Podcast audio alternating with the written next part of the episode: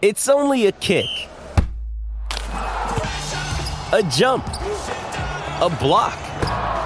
It's only a serve. It's only a tackle, a run. It's only for the fans. After all, it's only pressure. You got this.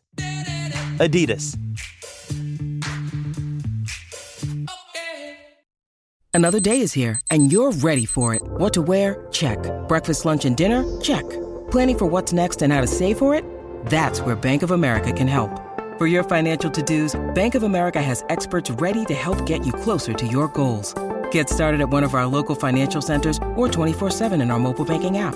Find a location near you at bankofamerica.com slash talk to us. What would you like the power to do? Mobile banking requires downloading the app and is only available for select devices. Message and data rates may apply. Bank of America and a member FDIC.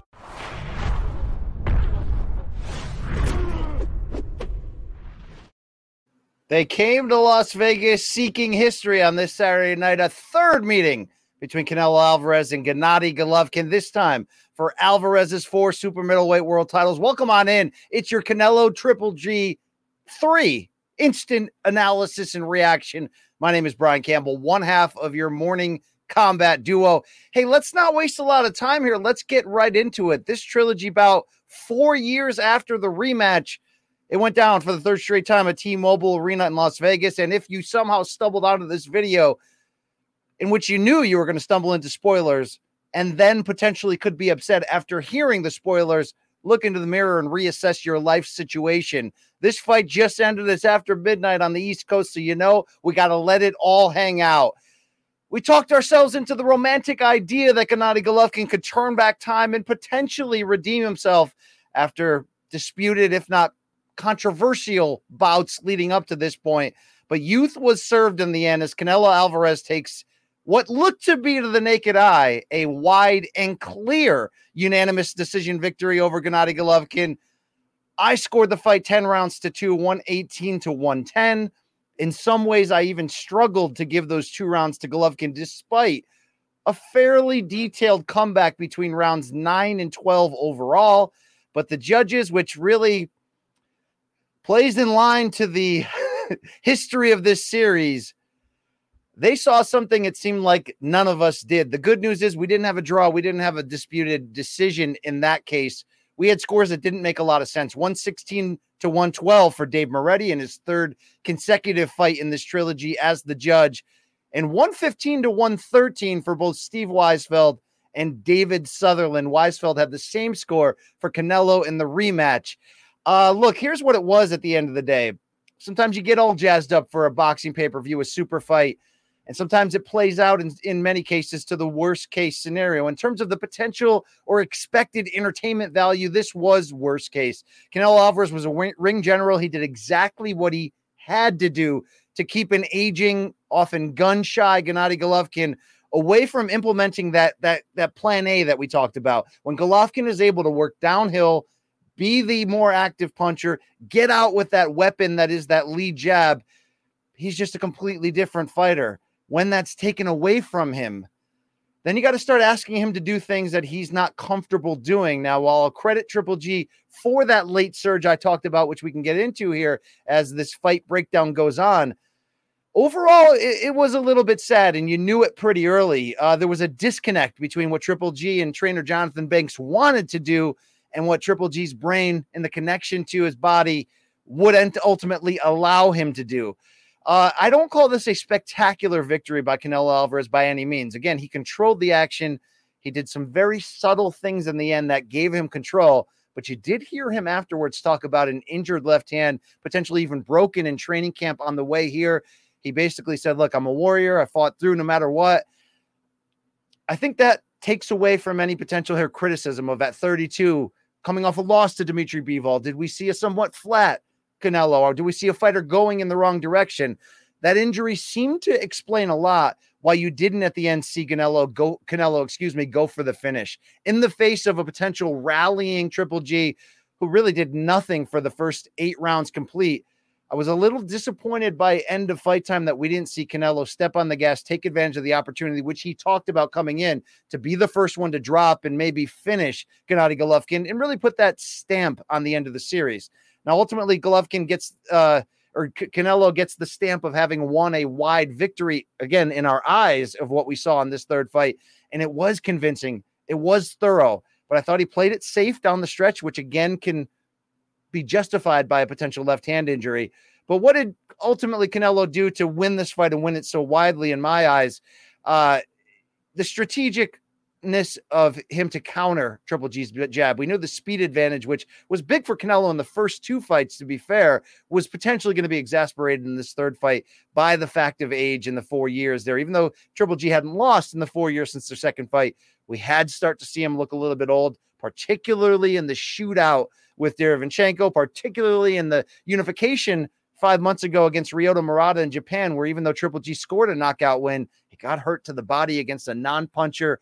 Uh, this time around, Canelo's ability to just walk in behind that high guard, put that pressure on Triple G, and then counter any attempts at at Triple G getting out in front with not just one jab, but he likes to triple them up often. That was completely taken away by rounds three and four. You almost saw a, I don't want to say confused, but a, a Triple G who started to move backwards. Triple G doesn't move backwards. So, what was the, the key adjustment in this ultimately in this series? Well, it came in fight two when Canelo decided to start walking Triple G down. I thought he utilized that strategy much earlier in this third fight, added some modifications to it, almost in some ways took the strategy that he had as the first in the first fight as the counterpunching boxer from the outside. But instead of doing that from the outside, he applied that same pressure that he used in the second fight, almost uh, different circumstances, of course but what did Floyd Mayweather do in the first four or five rounds against Conor McGregor in their sort of, you know, odd super fight? Stay behind that high guard, constantly put forward pressure, try to mentally wear McGregor down and, and, and cut at his gas tank in some ways, that's exactly what Canelo was able to do in this one, even without us realizing at the time that his left hand was limited. Now, he did throw his left hand a lot. In fact, some of the biggest punches he landed in this fight was a very smart leaping left hook that got over uh, Golovkin's jab. He threw it often early in rounds. A lot of time it got Golovkin's attention and kind of started making him walk backwards. But I can't overemphasize around rounds three and four when we started to see Golovkin go backward regularly it's a really, really bad sign for a fighter who, to be very fair, a fighter who's always been great, holds the middleweight record for title defenses, have certain, you know, streaks that are just incredible, will go down as a Hall of Famer. And and in that conversation with with the Bernard Hopkins is the Sugar Ray Robinsons for greatest middleweight of all time, you know, Carlos Monzon. I mean, there's Marvin Hagler. Uh, he's in that conversation for real. But if there was any criticism to Golovkin in terms of how these two matched up and how he looked at it, he doesn't make big time adjustments in fights. Now, look, in the end, in this fight, he did make some kind of adjustment. I think the adjustment was more of just kicking himself in the ass, hearing the pleas from Jonathan Banks, who, boy, after round five, Jonathan Banks in his ear saying, uh, imploring Triple G to, to look, you got to get behind the jab. The exact quote was, I need you to believe in everything we worked on. You didn't see that in the first half of the fight. So I'm going to credit Triple G again for for coming on late. And was it enough to save face? I don't believe so, despite those scores. Uh, in the end, this was kind of what I predicted, and it, and it goes down in sort of a sad prediction that Canelo would take away Triple G's plan A early in the fight. It would motivate Triple G into some form of a fight or flight decision to try to salvage and save it. And again, I'll give him credit starting in round nine to start to pick it up and try to make it happen but he started well too late. And to see him, particularly between rounds four and eight, circling backwards, going away from punches, not cutting the ring off at all. The only time I'd ever seen that was in small spurts in the second Canelo fight, which again is the big reason why, even though that second fight, which was the classic of the three, was split down the middle in terms of media and fans' belief in who won, a lot of people ended up leave, leading Canelo's side, leaning, excuse me, because he walked him down. He made Triple G step backwards. He put on the pressure. He took the bigger shots. Well, you saw Canelo implement that same strategy, but Triple G just just couldn't launch. He couldn't let go. Uh, you questioned during that stretch in the first half of the fight, was it just the speed difference in the in the effects of age? Well, it was fueled by that. But I think even more, you know, as much as we wanted to see the Triple G of old, it was an old Triple G, and it was a very old Triple G who couldn't let his hands go Canelo strategic enough to cut him off at every turn. Anytime it looked like Triple G was putting something together, Canelo would be there to answer how, how he should. Canelo overall not overly impressive, which is what I said to start it. So it does go go down in the end as sort of not only a ho hum and and certainly the stinker of this great historic three fight rivalry. And to be fair, it's so rare in a historic trilogy that all three are equal in terms of their entertainment value and competitiveness. There's normally a stinker of the three. Morales Barrera part two, Gatti Ward part two. Typically, when you get a great action fight in the first half, it's tough, like in the movies, to put out a sequel that's better than the first to build on that. Maybe Golovkin and Canelo were rare that the second fight was even better. The first fight was great, second fight was all time great in a lot of ways. Uh, it's not out of the question that, that you can get a stinker like this. Look at the Roberto Duran Sugar Ray Leonard feud of the 1980s. The first two had so many, you know, first fight was great. To see Leonard lose so early, the second fight gave you No Mas. Third fight, Duran shouldn't have been in there in the end, and it was a money grab. It's kind of money grab in the end. And I don't blame anyone who was involved. Triple G again hadn't lost since that second fight, but clearly not the same fighter. And at the end of the day, even more than looking at this and saying, wow, Canelo did everything he needed to do to close that door. The theme of this is that for a rivalry that I think from the beginning came on too late, and I know by saying that it's going to sound like sour grapes from a Triple G fan. You know, underneath my journalistic shell, am I a Triple G fan? I'm a fan of both guys, to be fair. But yes, uh, you know, a lot of us in the media, because of the, the breath of fresh air that Triple G came uh, when he arrived on the scene in the U.S. in 2012, I think for the entertainment value, for the historic value of this series, you wanted to see him come on here. You wanted to see him make this a good fight. But you knew early it wasn't going to happen. If there was any redeeming value in the end, separate from the anger and annoyance of hearing those scorecards so close, the big redeeming thing was I guess it was good to see them as sportsmen shake hands, show each other love, do the type of thing that great fighters who are in a great rivalry that in, in essence not only defined their era in the sport but in some ways their respective careers. And you can certainly make that case for both fighters and what this feud and rivalry has meant to them. I like that. I pop for that. I like to see both guys giving each other the love and respect. And you know you want to see them when they're old guys at the hall of fame ceremony with their arms around each other. They did something special overall in these three fights not in this third fight so you're not angry at anyone that they ultimately made it but Canelo was very strategic in the timing of all these fights. I always talk about how you can't rag on Canelo too much because his use of the leverage he has as the star of the sport, the best fighter of the sport, you know, or arguably the best fighter of the sport, he's always used that for good for the most part. But, you know, he waited out.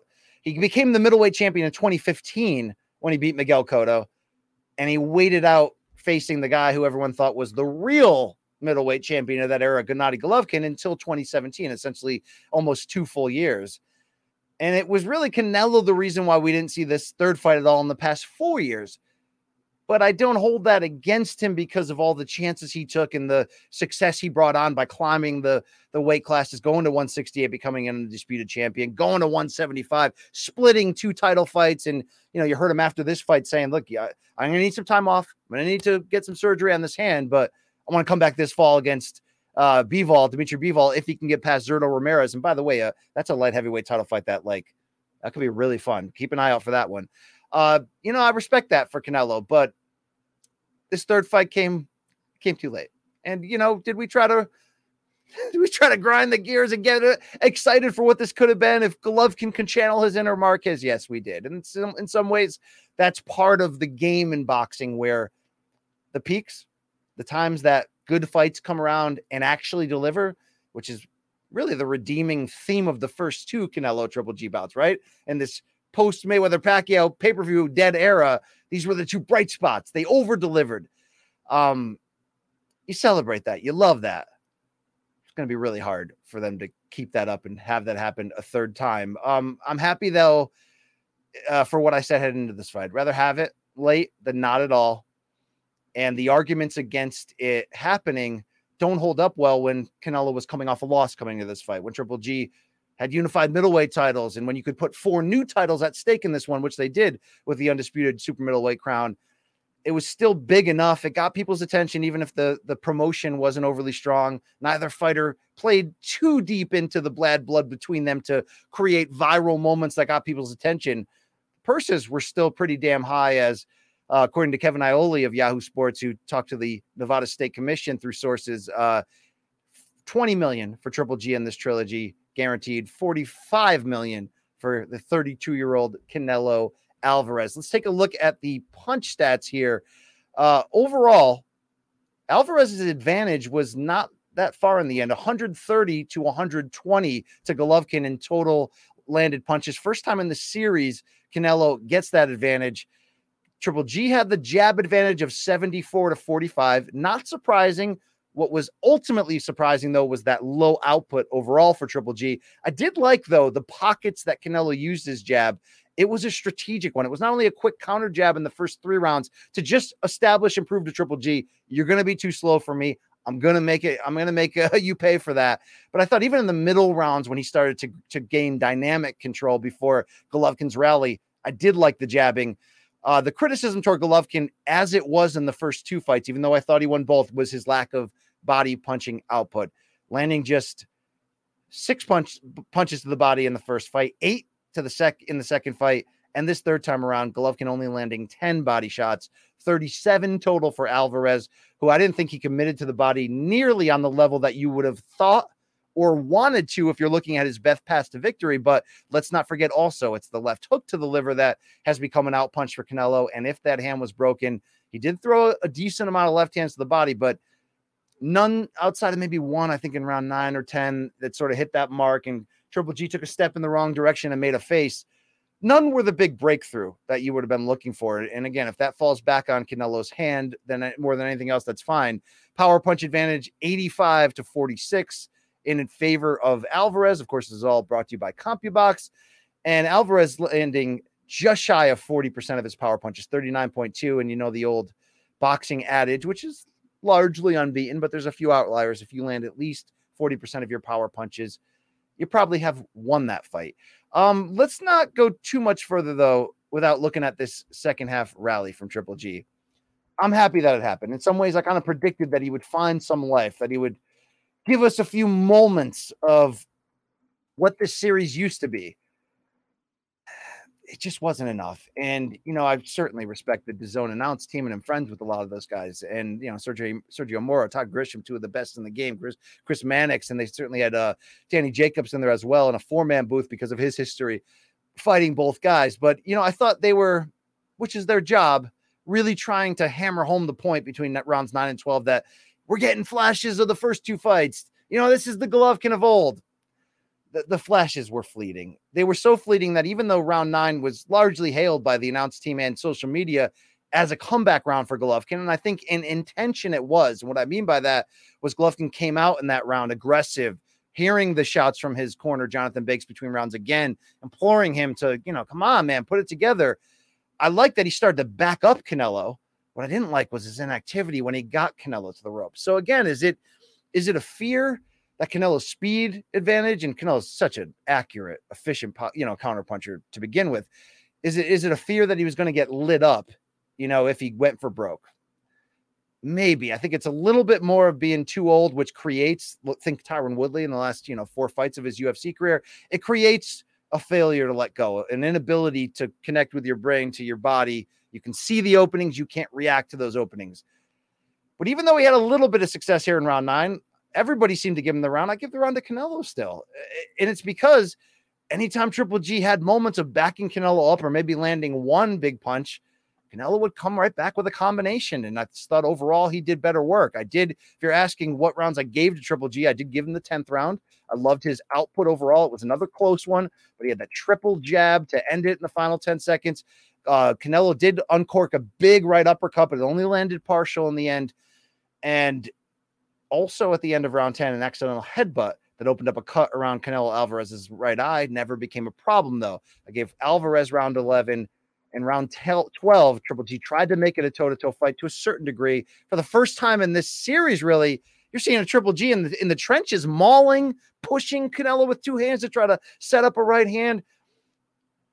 Too little, too late, Triple G That was going to have to be a style that he was going to have to implement early to be physical with Canelo to set a certain tone.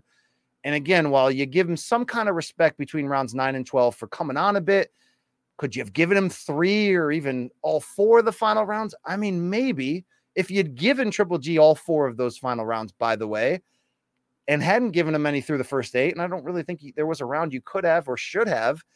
I thought Alvarez clearly edged him in every single frame. Well, that would still be eight to four, 116, 112. Would that explain one of the three judges' scorecards? In this case, Dave Moretti? Sure. And Moretti, by the way, one of the most respected names as we established coming into this fight, scored the first fight for Golovkin 151 13, the only scorecard that went in his favor in this series, and had 7 5 for Alvarez in the rematch. Even if you're going to go by a 116 112 scorecard that Dave Moretti did, you have to give Triple G every every uh, be- ounce of the benefit of the doubt. You know, I, gave Triple G round 12 because he was pushing it, pu- putting it on, didn't have a huge amount of success, but he was busy, right? and I heard Canelo's corner before round 12, Eddie Reynoso say, play it safe here. I was a little not disturbed, but concerned by that. But again, you hear afterwards about the left hand, you understand that.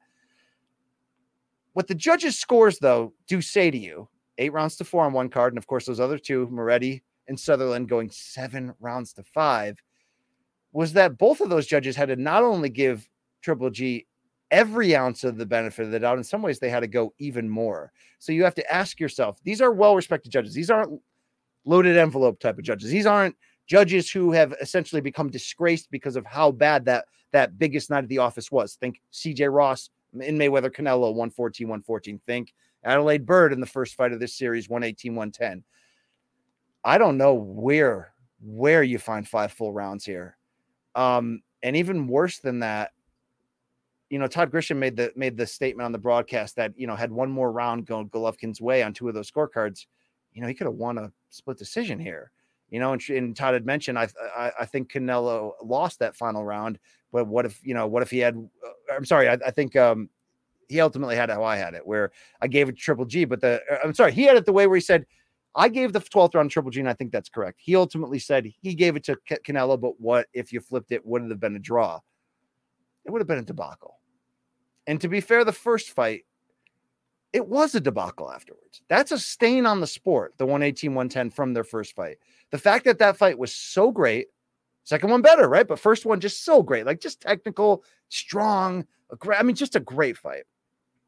The fact that, you know, us boxing diehards who, if you're gonna, if you're looking in on this and you're saying, BC, I might be an MMA guy, but I like you. I like your passion. And you've gotten me to take a drink from the boxing fountain. And maybe me, maybe I've been lucky that 2021 was a great year for boxing. 2022 has been pretty damn great too. That if you're an MMA cash in terms of your boxing knowledge or love, or maybe you used to love it, but it ran you out, and dude, it runs a lot of people out. Okay, it almost ran me out a couple times. Believe me.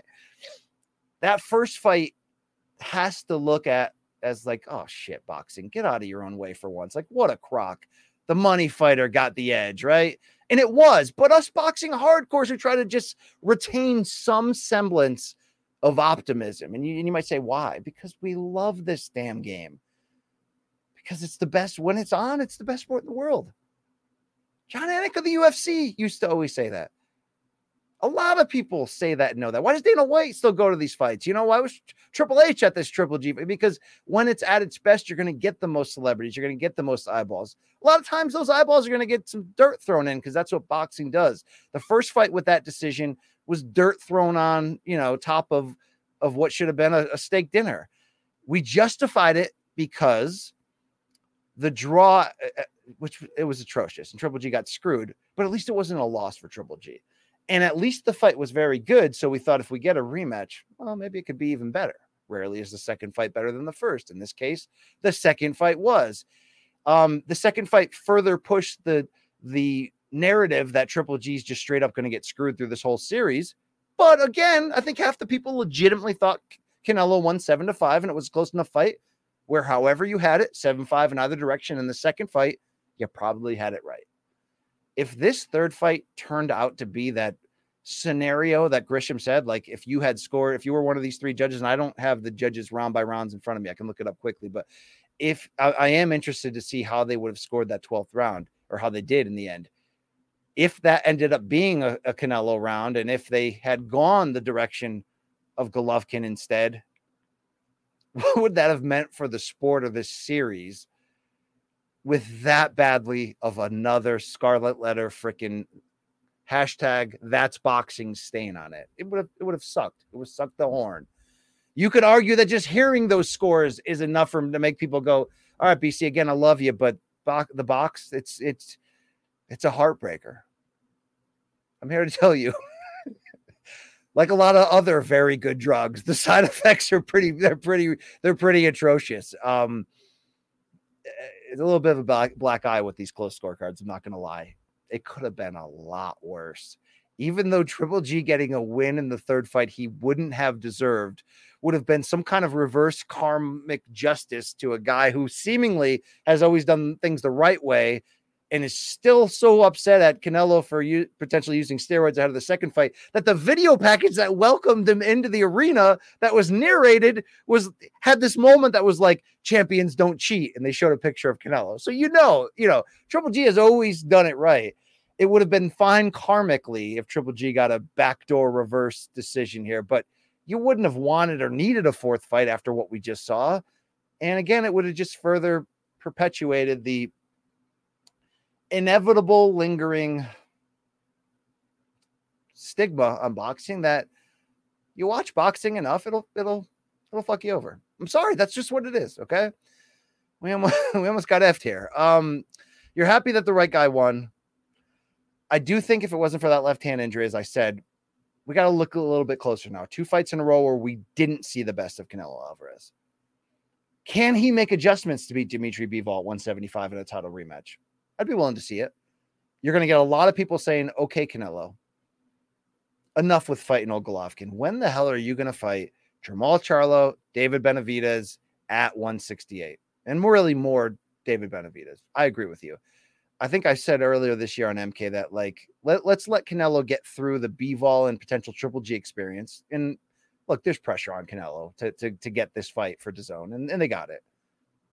When you need mealtime inspiration, it's worth shopping Kroger, where you'll find over 30,000 mouthwatering choices that excite your inner foodie. And no matter what tasty choice you make, you'll enjoy our everyday low prices, plus extra ways to save, like digital coupons worth over $600 each week. You can also save up to $1 off per gallon at the pump with fuel points. More savings and more inspiring flavors make shopping Kroger worth it every time. Kroger, fresh for everyone. Fuel restrictions apply. Hey, it's Kaley Cuoco for Priceline. Ready to go to your happy place for a happy price? Well, why didn't you say so? Just download the Priceline app right now and save up to 60% on hotels. So, whether it's Cousin Kevin's Kazoo concert in Kansas City, go Kevin, or Becky's Bachelorette Bash in Bermuda, you never have to miss a trip ever again. So, download the Priceline app today. Your savings are waiting. Go to your happy place for a happy price. Go to your happy price, Priceline. But if we don't enter 2023 starting to, you know, play the drum pads and getting ourselves fired up to the idea of Canelo Benavidez, then could we start saying Canelo's avoiding him? Yeah. I mean, people are already saying that. I don't think that's that's fair given his stature and given how active he is and given that he's basically seeking out one champion after another. So let's give him a chance here, you know, the Bivol. But Canelo's, you know, he's probably going to be a free agent network and and and promotion wise it, it will be interesting to see where he goes from there. And i think after some time off how he looks and how he bounces back because as much as we rightfully pr- praised how refreshing the schedule was that Canelo has kept over the past 2 3 years fighting you know four times a year fighting sometimes four or, or five times in a 12 month window over you know over consecutive years just it, the, the grind will catch up with you eventually. You know, there's no question about that. You also can maximize your greatness, which I think he has, and he put together one spectacular performance after another. And oh, by the way, it's a rich dude by this point. I mean, another 45 million, you know, just to get in the door here as your as his guaranteed money. If it wasn't for that left hand injury, I think we'd we'd kind of say, look, you know, there's things that we didn't love here. Didn't love the lack of killer instinct. Maybe without the being able to hit with the jab, left hook, or left hook to the body it slowed him down. And maybe to some degree, Canelo was like, okay, Golovkin's always going to be tough and stubborn. He is coming on at the end here. Let's just put this thing to bed. Hand injury, I'm going to give him that waiver. But much as none of us want to sit here and see a 40 year old Triple G get beat up and stopped, you know, or dropped for the first time in his career, in some ways, it's probably what should have happened given how flat he was in these first eight rounds. And I don't think that's anything you can argue or really look past. Um, it's wild. It was just as wild as it was to see Triple G looking, or sorry, Canelo looking to Golovkin's eyes afterward and say, Thank you so much, my friend. We gave the fans three great fights. Thank you for everything. Good to see that in the end. But, you know, not great when you talk yourself into a, a big fight. In this case, the, the capstone on a great rivalry. And it, wah, wah, but that's what we do on the, you know, in this box game. That That's why we, uh, that's why we uh, watch the fights overall, last couple years, we're getting a lot of great shit. The second half of this year coming up, if we end up landing Spence Crawford, potential for Tank Davis and Ryan Garcia, uh, Jake Anderson. I mean, you know, there, I mean, there's you know starting to line up. We got a, a, good year. We got a very good year on paper here coming up here to close out the second half of the year. Um, I will want to see how Canelo bounces back if Bivol gets through Zurdo Ramirez, as I mentioned, then you look to set up that matchup. But now we ask ourselves, what about Golovkin at 40? After the fight, he was very, very uh, absolute about the idea that guys, you know, I'm still the champion. I'm still the unified champion. He said he has three belts. The reality is he has two of the four recognized belts. Uh, there's a, there's always a couple. Ex- okay, there's always a lot of extra belts in boxing. Not to mention how many unnecessary ones the WBA and WBC float out there, not to mention all of those bullshit WBC like Cinco de Mayo belts that they float out. But there's the the IBO, which sometimes pretends it's the fifth sanctioning belt, but it's not. So still, Golovkin has two of four. Could he still make big paydays like against a Jermall Charlo, you know, for the unified middleweight champion? Of course he could. Could he win those though? I don't know, man he sounded very, very confident that he still has some unfinished business. That he's, you know, whether that's the idea of just, I want to bank these paydays for my family and my future, or whether the competitor inside of him is still thinking, okay, I lost to Canelo, but he's, you know, arguably the best fighter in the world. I'm still a champion of my own division. He'll certainly get the chance to try that. But anyone that wants to fight Golovkin, that is assuming he's past it, that that the openings that would never have been there in the past are going to be there. They just have to watch this tape and see that they will be, and that's no harm. That's no foul on Golovkin. Um, maybe he, you know, I, I tend to assume that all my heroes are using in this modern era. Think you should too. You know, we don't have to be all Luke Thomas about it, but I think we should be waking up to that reality. If somehow Golovkin didn't, and this hard stance against Canelo for being a cheater was pure and, and real, I mean, Golovkin's had one of the most pure runs that we've ever seen and, and you know just becoming an unlikely star and doing it the right way and dominant being dominant and giving you know he there was a stretch there when he was with HBO and I thought they did a when they couldn't get him into big fights because Canelo was keeping him at arm's length Cotto was keeping him at arm's length Sergio Martinez wanted nothing to do with with Golovkin it was really hard to get him top level fights in his prime. I mean, he didn't really get prime guys until the very end, right? When he's already 35, 36 fighting Danny Jacobs, fighting, you know, Canelo twice. But I always thought HBO did a great job of just keeping him active. And it did get to a point, and there was a small window there where Golovkin was Mike Tyson or even Ronda Rousey, like where it suddenly didn't matter the opponent.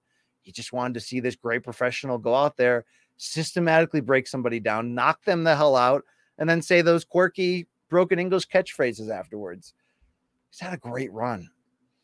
But proud champions sometimes need to see and feel for themselves that it's really over.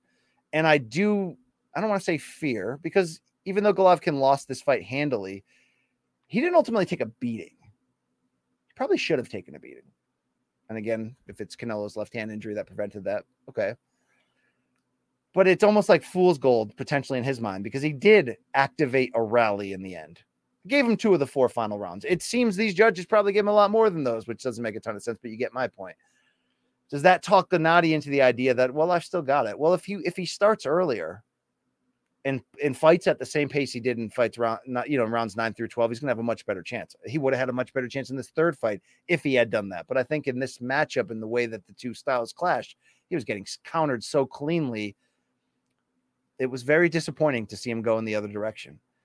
and it, it plays into that thing that we that Luke and I, Thomas and I played up in the, uh, ahead of this fight that says Gennady actually have that gear? Man, he is a killer when he's moving downhill, but does he have that gear to risk it all? As much as I liked his rally through nine and twelve, I don't think he ever truly risked it all. And maybe that creates a fool's gold scenario mixed with Canelo's hand injury that Golovkin still thinks he can go in there and not have to necessarily go life or death on his chin to have a chance to win it. But against somebody like a Jermall Charlo, unless he can hurt them earlier, it's probably what's going to happen to him. Um, but great aging champions sometimes have to find out for themselves. And if that's where it's going to be, that's where it's going to be.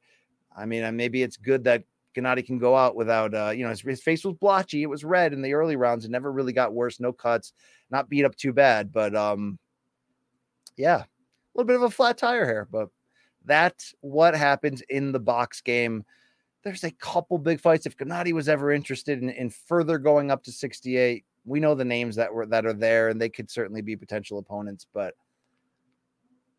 you know, he's also got to look in the mirror at himself and his family and look at the money he's made and, and ask himself if it's worth it. Um, watch closely though on Canelo's next performance on the next comeback.